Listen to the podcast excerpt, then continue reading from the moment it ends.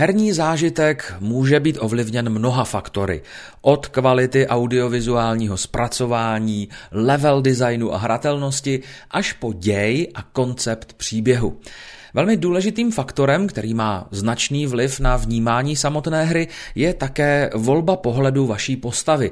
Je váš zážitek z hraní intenzivnější, pokud jde o pohled z první osoby, anebo ze třetí? A jak se na tuto problematiku díváme my?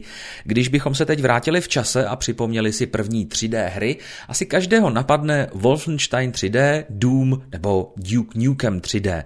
V případě prvně zmíněných titulů se vracíme do roku 1993 a na počátku roku 1996, kdy začal herní průmysl v oblasti 3D grafiky nabírat dech, se objevuje zmíněný Duke, spolu s ním třeba i legendární Quake. Všechny tyto hry mají společný nejen žánr, akční střílečka, ale také pohled z první osoby. Mimochodem odtud tedy pochází také označení FPS, tedy First Person Shooter. Uměli bychom si ale představit například Laru Croft v úžasné adventuře Tomb Raider? Já tvrdím, že rozhodně ne. Navíc charakter hry, kdy s Larou provádíme nebezpečnou gymnastiku a řešíme různé druhy fyzikálních hlavolamů, by z pohledu první osoby nedával moc velký smysl. A to nemluvím o proporcích hlavní hrdinky, na které se zkrátka hezky dívalo. Zůstaneme-li ovšem u žánru klasických stříleček, kde není nutné vidět na samotnou postavu, vyvolává rozdíl mezi oběma pohledy při nejmenším otázku, ze kterého úhlu mám z akce lepší dojem. Když před sebou vidím pouze ruku s příslušnou zbraní nebo i osobu, která ji drží. A proč se velké tituly jako GTA 5 nebo Red Dead Redemption 2 rozhodly nabídnout hráčům jedinečnou možnost vlastního výběru? Když se Dana Vávry v jednom eh, rozhovoru ptali, proč je Kingdom Come Deliverance hra z pohledu první osoby, odpověděl, že tam prostě chtěl být. Prožívat RPG hru očima hlavního hrdiny, a to doslova, nás totiž mnohem více vtáhne do okolního prostoru a příběh tak sledujeme z daleko osobnějšího úhlu, než kdybychom sledovali postavu jako herce ve filmu. Osobně tomuto přístupu velmi rozumím a panu Vávrovi musím dát za pravdu, když tvrdí, že herní zážitek je z této roviny daleko intenzivnější. Myslím, že vžít se do role, kterou hrajete, má pak reálnější rozměr. Psychologie by nám možná k této problematice poskytla ještě zajímavější vysvětlení toho, jak vnímáme virtuální prostor z obou perspektiv a proč je pro některou skupinu hráčů naopak třetí pohled mnohem zásadnější pro stotožnění se s hlavní postavou.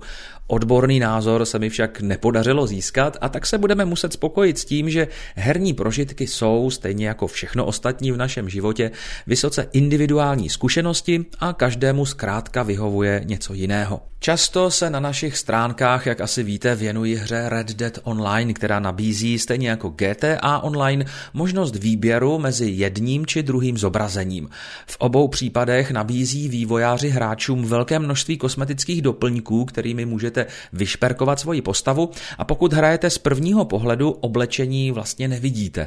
Pohled ze třetí osoby má tedy další význam, jak svoje herní alter ego vnímat. A to nemluvím o dopravních prostředcích, které lze vizuálně upravovat. Red Dead Redemption 2 jsem však celé odehrál v první osobě, no a už mi tento úhel pohledu zůstal i v Red Dead Online.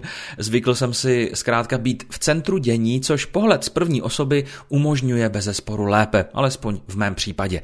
Navíc je výhled do prostoru o něco širší. Přepínání mezi pohledy je ale nezbytné ve chvíli, kdy řídím člun.